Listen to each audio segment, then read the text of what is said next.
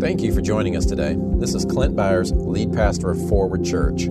I pray this message blesses and encourages you. I hope it inspires transformative grace in your heart and establishes you even deeper in your new covenant identity in Christ. Now take a deep breath, become aware of God's Spirit within you, and enjoy the message.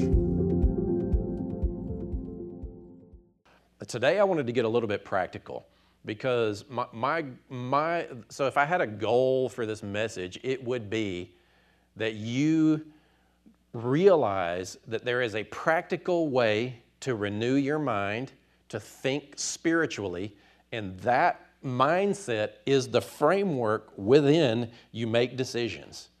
Like, so there's a way, and I'm going to walk through it. We're going to go through a little bit of detail here, super practical, but there's a practical way that you can get your mind set on spirit, spiritual realities, the things of the spirit, and that be the environment that you create in your inner man and your awareness and your hope and your expectation and your mindset that brings about a peace that you then go into life with, right? It's not, God, would you please come down and do this? God, you see this need and you got to fill up the bowls of heaven until he tips over and answers come pouring out, you know. The way that we connect with God now is he lives in you. Say, the Spirit of the living God dwells within me. One more time. The Spirit of the living God dwells within me. I want to live from that reality, but, but I don't want it to be flaky. I don't want to be chasing phenom- phenomenon. You know what I mean? I don't want to be chasing mystical experience. Praise God for visions and dreams. I mean, let's have more of that, right? But that should confirm what you already know of who you are in Christ any prophecy, any word that you get, any experience of the moving of the Spirit in your life from someone else uh, should confirm who you already are in Christ. And hopefully, what you've already determined in your own heart is, the, is your truth based on the Word of God, right? So, in other words, prophecy, if I come to you and I give you a word, it should confirm something that you're kind of already rolling around in your heart. And specifically, it should testify of Jesus. So again, today, and I'm going to use Gideon as a little as an example, and I might have to apologize to him when we get to heaven because it might not be the most rosy picture of Gideon, although what he did was amazing. His process was a bit like Moses. He's questioning God. He's like, okay, now are you sure? And I realize an angel has appeared to me and said this. However, God, I need a little bit more proof you, you watch, we're going to read it. And, and, and, I, and, you know, I don't want, I don't want to live that way. I'm not saying I'm better than Gideon, but we are different in that we have the Spirit of God inside of us. Gideon did not. The difference between you and those Old Testament patriarchs upon which the Spirit rested on is that the Spirit is in you. You have something they didn't have. You have the anointing living in you, not just resting on you.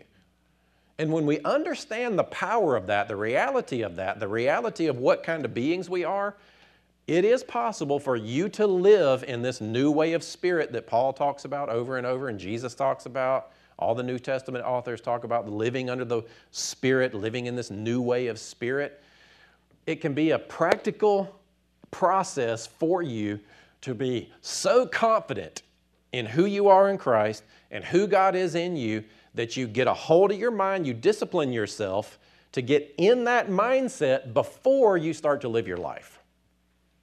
I just see way too many Christians that are making decisions based on external circumstances. Way too many Christians that are unsure of what Jesus paid for for them to have and are not rooted and are not mature and, and, and don't know how to rest in the peace that comes from the Spirit of God being inside of you. I, I, I want to grow up. You know, I want to properly steward that Spirit. I don't want to ever find myself in a situation where I can't go to God and connect and commune with that inner power inside of me. And it creates such a sense of peace that even if I'm still confused intellectually about whatever the circumstance is, I'm at peace inwardly, which is the filter I need in my mind to then be able to make good and healthy decisions. Are you with me? Yes. So you can create the proper inner environment that is conducive to making a godly, wise decision. Even if you, whether you hear directly from God or not, right? So, in other words, you create this environment inwardly because the Spirit of God is inside of you, in your heart and in your mind, in your soul. That, that, that there, it's just the temperature, it's the environment of your inner man that you then go into the world, and as you're encountering things, it, become, it comes into you and it's filtered through all that peace. It's filtered through all that awareness of who you are in Christ. And, and, and, and that peace inside of you, that awareness, that confidence of Christ in you, it just feel, it makes clear those external confusing situations. Because a lot of people use logic and rational, think, rational thinking to make decisions. And I'm not saying that that's necessarily a bad thing, but it can be carnal. You know, we're, we're, all, all of this is kind of rooted in this idea, this one passage, Romans 8 6, for to set the mind on the flesh is death, but to set the mind on the spirit is life and peace. You know, so, so whether it's what you should eat for lunch today, whether it's should you take that job, whether it's how do I handle this situation with my spouse, whether it's I'm in a hostile country, a country that's hostile toward Christianity, I am in prison, and tomorrow is my day of execution. Regardless of the situation, there is a way to live in such a sense of peace that you are confident in Christ in you, and that is the filter through which you deal with life. And it starts there. It doesn't start with, well, if this works out for me, then I'll have peace. That's like the least spiritual way to make decisions, is that an external situation creates the sense of peace and confidence for you. Now, you might be at peace and there's still confusion externally. I'm not saying you're magically going to know what to do in every single situation. I'm not saying that, okay? But you can have such a sense of peace that it, it becomes easy to make decisions. I, I want decision making to be very easy for you because of the confidence you have in Christ in you. And that peace that you have, it just filters out. You just, oh yeah, no, that doesn't fit. Nope, nope. Are you with me? Is this making sense? So, that, so that's kind of all in a nutshell what, what we're going to, the conclusion that I want to get to today is encourage you, get that inner man in peace and confident in Christ, then deal with that external thing. And as we see with what Gideon did, he did this thing called putting out a, you ever heard putting out a fleece? You know, some of you are familiar with the story. Maybe some of you have just heard the phrase, I'm going to put out a fleece for God. So we're going to kind of dig into that a little bit. Sound good? And really, going back to the last few weeks, you know, we, we circled around this idea of becoming aware of the Spirit of God within you. This is 1 Corinthians 3.16. Do you not know that you are God's temple and that God's Spirit dwells in you? Don't you know that? Don't you know that? I mean, I'm telling you, if we could just live with that awareness to the degree that it's a reality to us, that we, it produces a confidence that would filter out a lot of the stuff that we got to deal with about life. It just would. So, don't you know that the Spirit of the living God dwells within you? All right. Here we go. Romans 8 6 For to set the mind on the flesh is death, but to set the mind on the Spirit is life and peace. Got a couple of statements here. What you set your mind on is a matter of life and death. Or you could say it this way the way you think is a matter of life and death. The way you think is a matter of life and death. It starts there. It starts there. I, want to crush forever your way of thinking that determines God's will for you based on external circumstances. You want to know what God's will for you is, you look at the cross. If it's join yourself to uh, what college to go to, uh, I mean, like these real world decisions that we do need to make, that kind of stuff isn't necessarily paid for on the cross as much as it is. You ha- it, it afforded you the opportunity to be indwelt by the Spirit that you become aware of that reality, and that becomes the filter through which you make these decisions. Let's keep going. Say, keep going. All right. Because we're in this process here. Beliefs affect the, the belief is the deepest part of when you're dealing with life. You've got to figure out how to pray. You got this decision to make. You got this circumstance you got to deal with. You have a belief inwardly. Your beliefs can either be written on your heart by stuff that's happened to you in this world, or it can be the beliefs of your heart can be affected by the Spirit of God inside of you, right?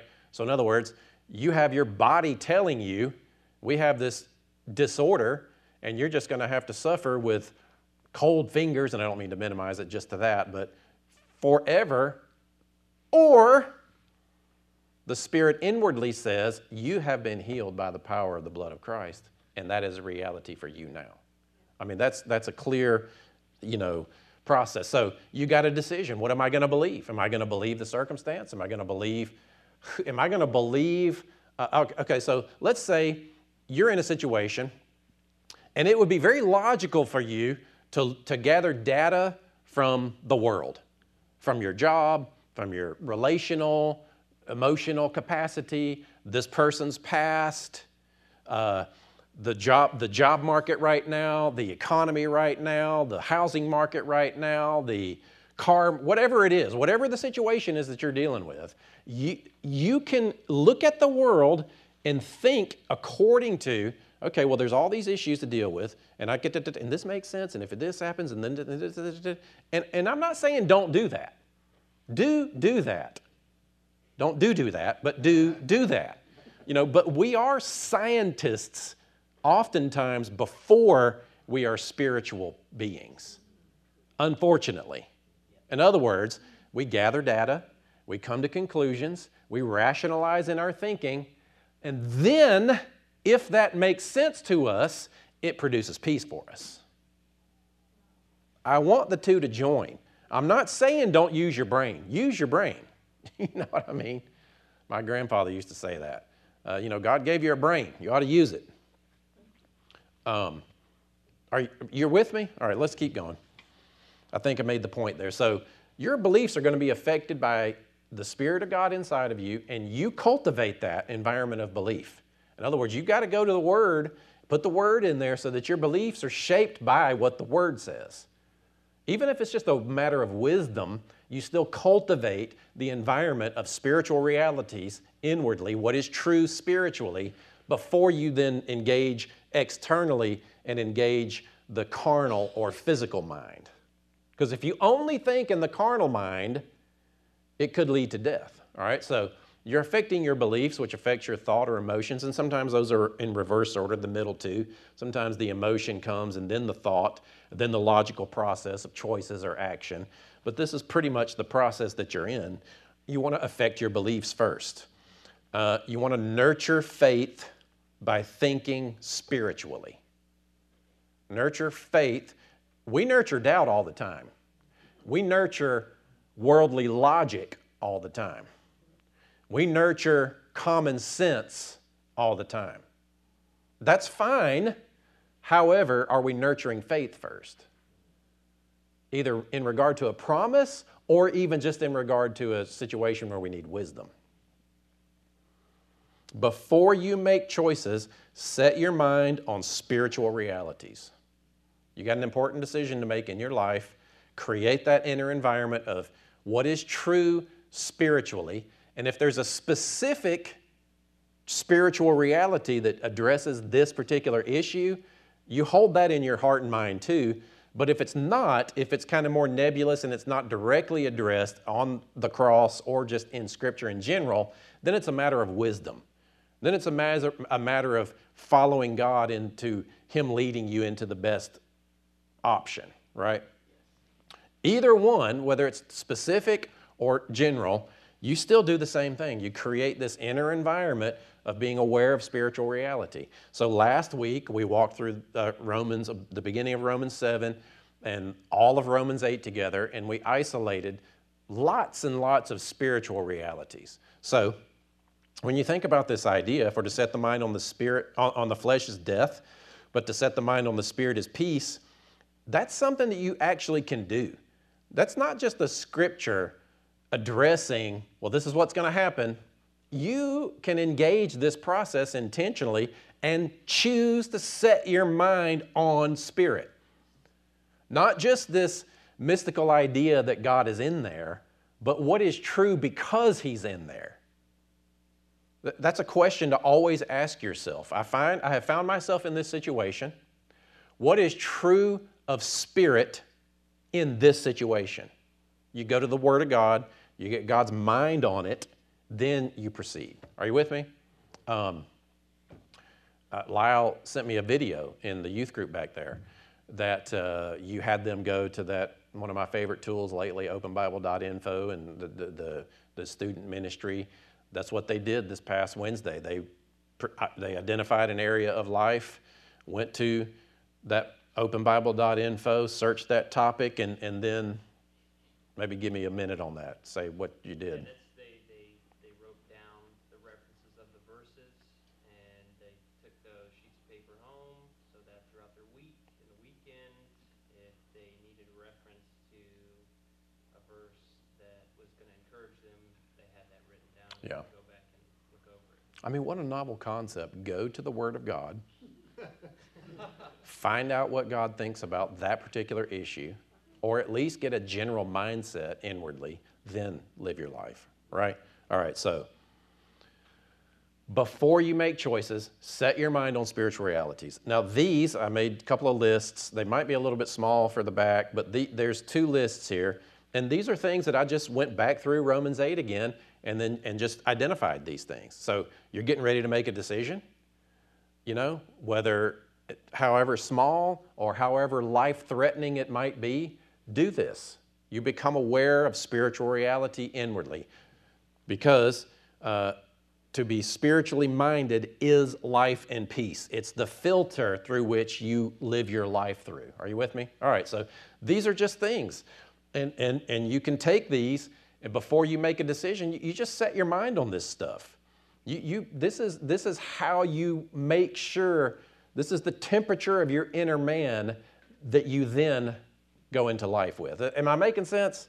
And I know I've repeated it, but I'm just really wanting to make it super clear because if you can discipline yourself to do this and live your life this way, man, I'm telling you what, it'll save you from death. And now I mean, you know, maybe even literal bodily death or financial loss, the loss of a marriage, whatever, right? So these are just straight out of Romans 8. I live by the Spirit. And, you know, I mean, this is even just a confession. I started thinking about this as I was preparing now. These are just straight out of Romans 8. If you go back and read through Romans chapters we read and then all of Romans 8. So a couple of these are Romans 7. But I live by the Spirit. I am free from condemnation. The Spirit gives me life. I am righteous in Christ. Christ is in me. And, and, I, and you don't just read these, right? Like, this is something that I wish the body of Christ could learn to do is meditate on spiritual reality to the point where you actually believe and feel righteous, meaning accepted by God because He's given you that state in His kingdom, right? That you feel, that you, that you have a sense of expectation and hope that in this situation, God's given me life. I look at the world. Yes, I see the condition of my life. I see what's going on. I see the choices of so and so around me. I can't do nothing about that. But me, He's given me life. And it affects your expectations and your, your perspective, right? I mean, we should be able to think about a spiritual reality to the point that it strengthens us, that it changes how we're thinking about whatever we're thinking about. Christ is in me, God's Spirit, uh, God's Spirit dwells in me. The Spirit bears witness that I am His child. I, I love that one. You know, the Spirit of God is inside of you, telling you, no, you're my child. You need this one when you're tempted. How many of you still enjoy sin every now and then? Thank you for one honest person. Everybody should have raised their hand. You, you know why you still sin, don't you? Because you like it.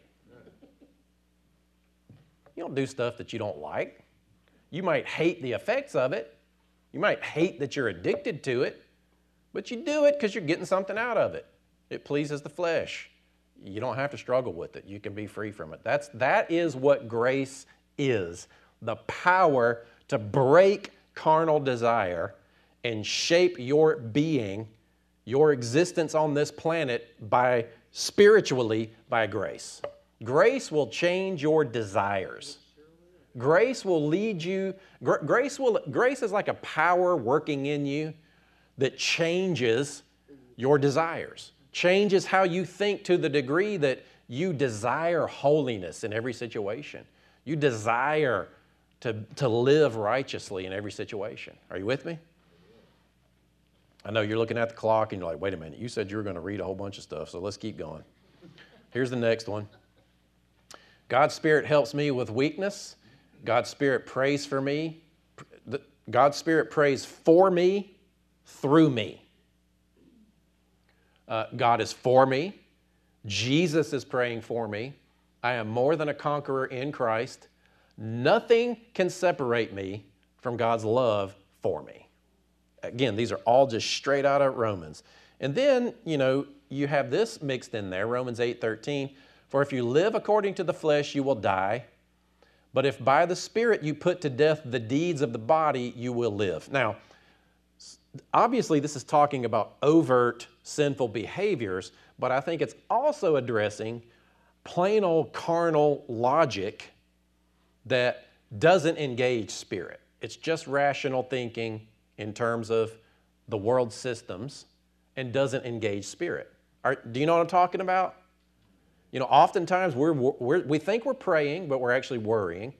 We're thinking about all the scenarios we're thinking about all the scenarios of potentials and possibilities and what could happen if I do this, then this, and if I do that, and if they would do that, then this, and if I get this, and then that. And it drives you nuts. I mean, does it not? Thinking carnally will kill you. Thinking carnally is not necessarily your thinking evil thoughts or your thinking sinful thoughts. Carnal thinking, it just means meat headedness physical mindedness. A plus B equals C. You know, we're kind of talking about the difference between Newtonian physics and quantum physics. In other words, you know, Newtonian physics is you push and it's going to go as much as you push. Quantum physics says you look at it and make an observation and it changes and it shouldn't behave that way. I would really love to go deeper into that at the moment, but But, but it's like, you know, the, with quantum physics, there's, it seems that there's a different set of physics that the material world operates by that's different than the material world operates by. there seems to be two sets of physics. It's the same way with thinking and living life carnal mindedness and spiritual mindedness. All right, so, but if by the Spirit, I, I want you to put to death your carnal thinking. I want you to put to death your worry based thinking, your rational, logical thinking that only factors in spirit as part of the equation rather than creates the context of spirit before you ever even engage in the thinking aspect of it. It'll lead to death if you're engaged in the way the world thinks primarily. All right, so Y'all want to look at uh, Gideon? And I, and I, and I do this um, because a lot of the world lives this way. You know, we, we look at Gideon and we think, man, bless God, this is awesome. I think his doubt is revealed in what we see. I think he's making decisions based on external circumstances and God doing something out here. So let's just walk through it, just as an example. And if you want to follow me, you can go ahead and start on uh, 11. So, what, what I'm actually going to read here for your notes is Judges 6, 11 through 18. Actually, we'll, just leave it here for just a minute. I'll just set it up for just a minute. Um, Gideon is a descendant, uh, he's, an, he's an Israelite. He's a, I think he's of the tribe of Judah. Is it Judah? But so you've got Moses, right, who leads the Israelites out of Egypt. Moses, because he misrepresented God uh, in the desert, couldn't enter into the promised land. So Joshua and Caleb took over. Primarily, Joshua took over in Moses' spot. The Israelites go across the Jordan and enter into Canaan, the promised land. But there's giants over there, there's the enemy still over there. So the Israelites, after having been delivered from Egypt, gone through the desert, God split two rivers to deliver them into the land that He promised them. There are enemies in there, in that land, that then they have to fight and, and eradicate, right? And so uh, you, you see through Judges and you see through a lot of those stories at that time, God using different people to fight different kinds of battles. Uh, the Midianites, and there's another, I think it's the, I forget the other group that was coming in, and it says that the Midianites, who, more, who probably were Nephilim, giant beings, because that was who was in that land, that was the half breed, fallen angel offspring, enemy of God that was in the earth in those days. Uh, those were probably the beings that, that Gideon, that, that the Midianites were, that God came to Gideon to ask him to go eradicate these people from the land so that they could inhabit the land that God promised them, right? So it's a, it's a very real situation that God has promised something to them. And just watch the thinking, watch the thinking. All right, so I'm going to start in this one if you'll just follow me along back there. So this is Judges 6:11. Now the angel of the Lord and came and sat under the terebinth at Ophrah. The angel of the Lord came and sat. Are you with me? Now, you have something better than that. You have the Spirit of the living God dwelling within you. How many of you would love for an angel to show up and tell you what to do? You have something better than that. Which belonged to Joash the Abiezrite while his son Gideon uh, was beating out wheat in the winepress to hide it from the Midianites. See, they're, they're hiding. And the angel of the Lord appeared to him and said to him, The Lord is with you, O mighty man of valor. And Gideon said to him, Please, my Lord, if the Lord is with us, Go back, verse 12. Uh, the Lord is with you. Next verse, Gideon says, Well, if the Lord is with us, use this as a mirror, okay?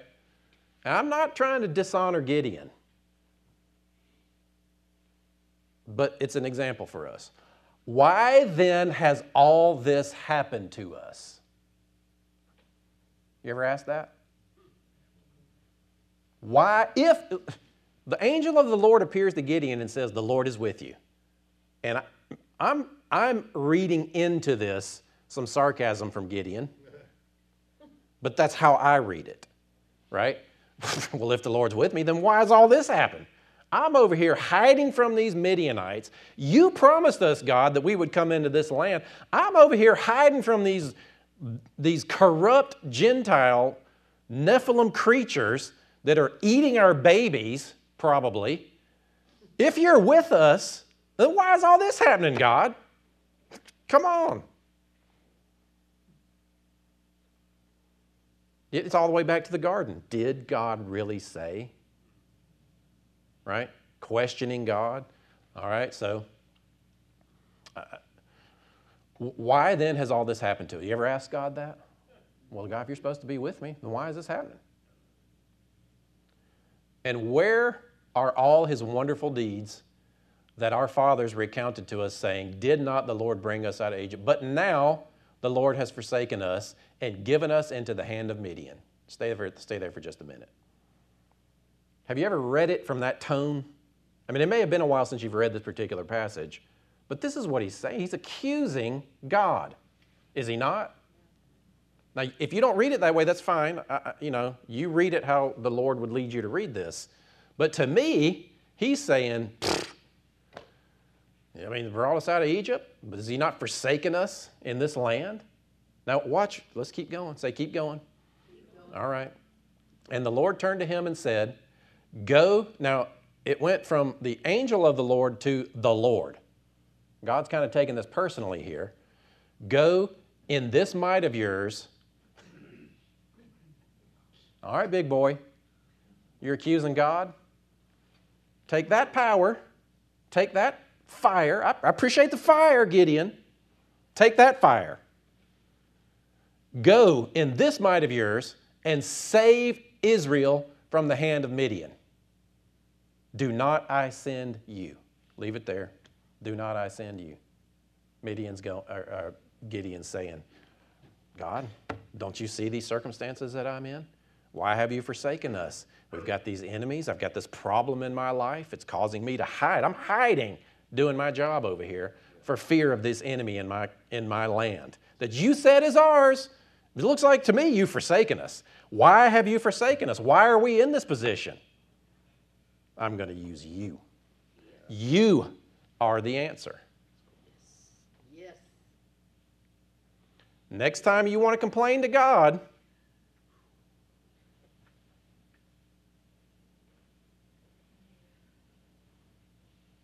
I mean, I'm going kind of slow because I'm letting the Holy Spirit intervene in the meantime. Next one, please. Verse uh, 15. And he said to him, Please, Lord, how can I save Israel? Behold, my clan is the weakest in Manasseh. Oh, Manasseh, that's right. And, and I am the least in my father. So he's disqualifying. He's like, so he's, he goes from accusing God to God saying, Well, I'm going to use you. And he's like, Whoa, whoa, no, I can't do that. You know, we read the Bible with these rose colored glasses on as if these are patriarchs that are living lives that don't have much to do with us, but you are in these exact same type of situations. I promise you, you have gone through this same mindset, and God's looking at you going, I will deliver you through using you in this situation. All right, next one. And the Lord said to him, But I will be with you so he reassures him, and you shall strike the Midianites as one man. Uh, and he said to him, If now I have found favor in your eyes, then show me a sign. The angel of the Lord is in front of him, speaking to him. Show me a sign? Gideon, I love you, man. And I'll apologize to you if I need to. And I don't think that I'm treating the context inappropriately. I just see what he's doing here. The angel of the Lord is in front of him, speaking to him. Show me a sign that it is you who speak with me. Uh, please do not depart from here until I come to you and bring out my present and set it before you or sacrifice. And he said, I will stay till you return. So he acquiesces to his request. And it goes, the, the, so I'm skipping from 18 to 34. I would recommend go read, actually read all of Judges. It's a pretty short read, but at least read Judges chapter um, five, or, yeah, five, six, and seven, and you kind of get more of the picture of Gideon and how he was then used. But just to stick on the idea of the angel of the Lord appearing to Gideon, him questioning that angel, him needing a sign, God acquiescing to his mindset where he is and continuing to walk through this process. So the angel of the Lord speaks with him. He accuses him. He says, I'm going to use you. You're the way out. He says, Now, hold on, hold on, hold on, hold on. I need to make a sacrifice. He all of a sudden got religious. He's like, I need to make a sacrifice here. Hang on, let me go get a sacrifice. I'm going to bring it back. And, and in those sections there, the angel told him exactly how to execute the sacrifice and what to do with it. So then we get to this point here. But the Spirit of the, Lord clothed Gideon, and he sounded the trumpet, and the Abiezrites were called out to follow him. So he starts to move and he starts to take action. Next verse. And he sent messengers uh, throughout all Manasseh, and they too were called out to follow him. And he sent messengers to Asher, Zebulun, Naphtali, and they went up to meet them. Now, also in, in, in this process, before he gets here, he went and he tore down the temple to Baal. In other words, the, the God that the Midianites were worshiping. I mean, there's, there, were, there was action that he took here, you know, so there's process in action here. Then Gideon said to God, If you will save Israel by my hand, as you said, go back for just a second. Let, let that hit home for a minute. Think about that.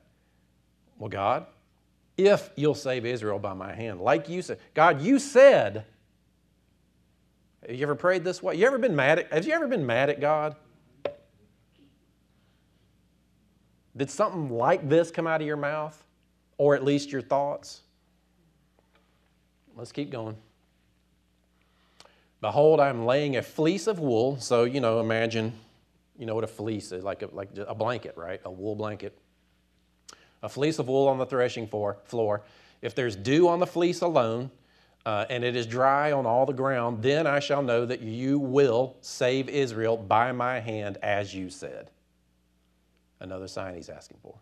And it was so. When he rose early the next morning and squeezed the fleece, he wrung enough dew from the fleece to fill a bowl with water. Then Gideon said to God, Let not your anger burn against me. Let me speak just one more time. Please let me test just once more with the fleece. Please let it be dry on the fleece only, and all the ground there be dew. So it's like, okay, God, appreciate that. Now, would you do it again, but do the opposite? And it's, you know, we laugh at this. And again, I'm, I'm not trying to be dishonoring. I just want to make the point. Next verse. Oh, oh, and God did so that night, and it was dry on the fleece only, and on all the ground there was dew. So he met him where he was. You know, he met him where he was. He was merciful. Next verse. Uh, is that that's it? Yep. So, and then he goes on, and we know what happened. Um, so, do you see yourself in that? Do, do you realize that you, that's how you make decisions sometimes? There's a better way. A couple of more, one more passage and a couple of statements. Do not be anxious about anything. This is Philippians 4 6. Do not be anxious about anything, but in every situation, by prayer and petition, with thanksgiving, present your requests to God, and the peace of God, which transcends all understanding, will guard your hearts and your minds in Christ Jesus. Make your decisions out of an environment of peace. How do you reach that environment of peace? You fill your mind and your heart with spiritual realities. If there's a specific promise that addresses the situation that you're in, sit on it, chew on it, think about it, meditate on it until that is more real to you than the potential failure. Or if it's a general situation, you just become aware of who you are. Like that there's, there's a confidence in your reality and your identity before the Lord that that's the filter through which you proceed forth into life. Are you with me? The peace that comes from knowing God, uh, uh, the peace that comes from knowing who you are in Christ will guard your heart. And the heart's where you believe from, it's where you make those decisions out of. Fill your mind with spiritual truth before you make decisions. To just say it the most simple way, to boil it down to the most basic statement, fill your mind with spiritual truth before you make choices. Or you can continue to put out fleeces. We don't need no thinking fleeces.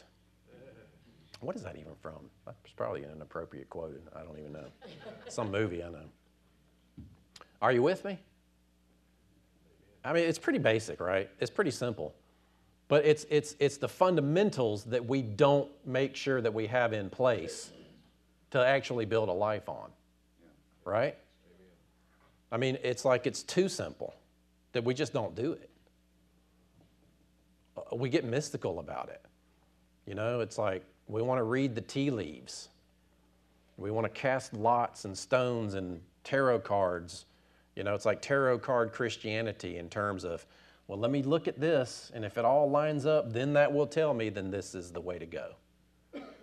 I mean, what if, what if God is wanting to lead you through a very adverse situation, and the only confidence that you have is the hope that you have because of who you are in Christ? Yeah, I, think we, I think we draw back from a lot of situations that we could proceed victoriously through because we've rationalized that it doesn't make sense logically. And we have gotten ourselves in trouble because sometimes things make logical sense. I've seen people engage in carnal thinking, make a decision because everything seemed to kind of line up, but yet they weren't really quite assured inwardly. It goes wrong, and then they say, Well, God, I thought this was you. I thought you led me to do this. I mean, I want to get real about how we live our lives and how we make our decisions and how we expect to be led by God and the examples that we are to other people to be confident first in who Christ is in us, who we are in Him, holding, nurturing faith, living by faith. Not faith in terms of I don't get to understand, because that peace will rise up into your thinking and make sense eventually, but not the other way around. Just ending on this idea to be, for to set the mind on flesh is death, or to set the mind on spirit is life and peace. You have situations in your life where you need some life and peace. Commit to yourself, discipline yourself to fill your mind with spiritual realities, and then proceed. Are you with me? But then, then things happen in your life where your friends and your family members are like, man, you, you're just lucky. I've had people tell me, you're just lucky. It ain't luck. I, I, I can't explain to you how peace helps me make decisions.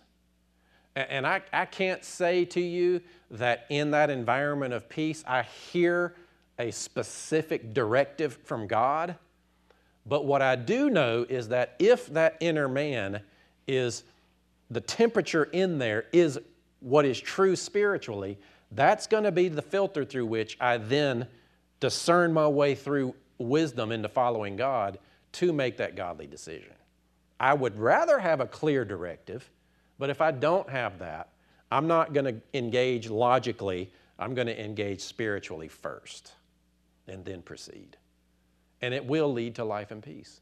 You know, from that perspective, it then then all things work together for good, you know. You can't just lift it up and say, "Well, this went wrong. God, you said this, so I'm just going to trust now that you're going to work it out." Well, that's not how it works.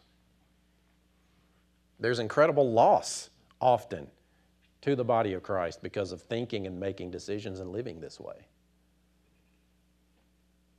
Amen. I, I, I almost want to like have a discussion. you know what I mean? But I know you already lost some sleep and you're probably hungry. But I, but I, you know, I almost kind of do feel like that there, there are, you know, and, and at risk of extend. Mike, you got something on your heart? I mean, you got something rolling around? I, I just feel like there's a couple of us that might. Are y'all okay with this? You just want to take a couple of more minutes and let's kind of let this sink in for just a moment. I just don't want you to leave out of here just having heard a message. And, and if, I, if this offended you, that's not my goal. I'm, I'm not trying to subvert your Christianity by, you know, sliding with the message. Because I've had these conversations with some, some of the, some people. Uh, Are you with me? Anyway, do you have something? And if anybody else does, I'll, I'll ask us to, you know, get to the point. But um, I don't know. I just feel like the Lord has a couple of things. Anybody? I feel like you might have something. Come, come over here in the middle, if you would, please, so they can. You. Yeah. My wife says I'm contrary. Well, I, I was wondering for a minute. I was like, does he not hear me? Yes. Amen. You know, you Gideon had angels talking to him, Yeah. telling him things to do. Mm, yeah. I got one. Her name is Tracy. Yeah, she's an angel. Oh. Amen.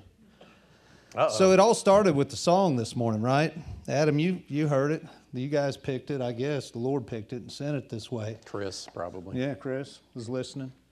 It was a song, You're a Good, Good Father. It's who you are. It's who you are. And I am loved by you. It's who I am. This is, he says it every week.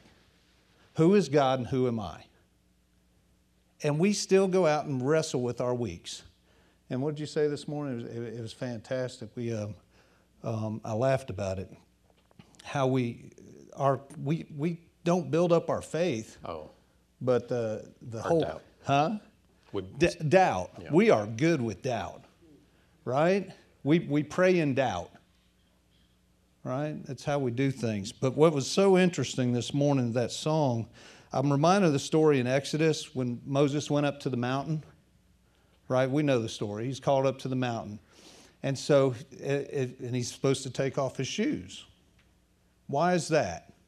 What's on the bottom of his feet? If you come over to our house, you'll have to take off your shoes also. Okay? That doesn't mean it's a holy place and that God is dwelling there, even though He does because He resides in me and Tracy and the whole family. But when you come over to our house, you take off your shoes. Why do we not want you to wear your, your shoes in my house? Dirty. What's, there, what's under it? Everywhere you've been, everything you've picked up from the world. You've been to restrooms, you've been in kitchens, you've been in the parking lot, you've, you've been in some places we don't want brought in our house. Moses had been places he didn't want, God didn't want brought into his house, right? And so God kind of gives Moses this thing you go and tell the people they're free. And what is Moses' response? What did he say? He said, Who am I? right? Who am I? And what was God's response? You tell them, I am that I am sent you. It is the whole crux of the Bible. Know who you are in Christ and know who God is. Otherwise, you're going to be an ineffective Christian if you don't get these two things down. The world around you will not change if that's if you don't have this right. I mean, if you look at the, how God, how people understood God as you walk through the, the, the Bible, his first name that comes out, or the way he's described, is God Almighty, if you go in Genesis. And then as you progress through toward times of David and, and beyond, what did they call him? Lord Almighty. Then how do we know him? You're a good, good all of our journeys are that way too. As a Christian, I walked that was I saw him as Lord and a little more. Who am I? Otherwise, he couldn't be my father. Who is God and who are you in relationship to him? yeah, Change the world. that's it. Thank you. Drives it home. Do you think you got something? Yeah. Show Chelsea a little bit of love. We'll have to get a, a, a more thorough testimony from you because I know you're experiencing some good things lately. But Yeah. what's on your heart here? Yeah, so vulnerability is hard, but you know, something that I've struggled with for the past five years um, since my divorce from my son's dad is just, you know, why? why um, can I not have this put put together family? And so I've tried my best to do me do the work and, and not trust. And I feel like he's shown up in my life in every se- like I love my season of life. He's shown up in just every single part of my life apart from this. And I've been trying to just sit with that faith. And what I wrote down this time, and y'all don't know, the dating apps are rough out here. Okay, like it's just it's bad. Okay, and um, yeah, my my- my girlfriend Beth, you know, the other night was like, I just feel like you don't even need to be on there. And I was like, yeah. And, and here's what I got this morning. This morning around 4 a.m., I woke up and I went and deleted all of them. I was like, I don't know why, but that was the Holy Spirit for sure. I, I don't know why I woke up and did that, but I did that and then I went right back to sleep. And I said, This is what I wrote down. For me to download dating apps is to limit God's power in keeping his promises to me. He is bigger than my ability to find someone. I simply need to rest, and he will deliver. To think otherwise is carnal thinking. Belief, thoughts, emotion, choices. I just need to sit in the belief that he's going to deliver. I don't have to do anything but rest. So, yeah, just kind of my revelation of today. That's just, and that's just real. Yeah, thank you so much. That, and that's just real world practical stuff, you know? Real world, real world practical stuff. Can I just qualify it and say if God leads you to use a dating app, that's fine. I know she's not saying that don't use them because there are people that hear that met through them. Anyway, uh, praise God. Did you get something out of this? All right, let's stand up. Just put our attention on the Lord. Father, we thank you. We thank you so much that you're with us. we thank you for your unending kindness and mercy toward us. Like Cody even said this morning, it is your goodness, it is your kindness that leads us to repentance. And we need continual repentance. In other words, changing our mind, and specifically, changing our mind away from carnal thinking. And we can do that because you are kind to us, as we see with Gideon, who you came to him and you said, I'm going to use you. And he questioned you, but then he let himself be used by you. Father, may that be the example that even though we doubt, even though we engage this world and we lean a little too heavy on our own understanding and our own brain capacity, God, may we learn how to settle within our reality and our identity in you first and foremost and live out of this new way of spirit. Just, just make that commitment.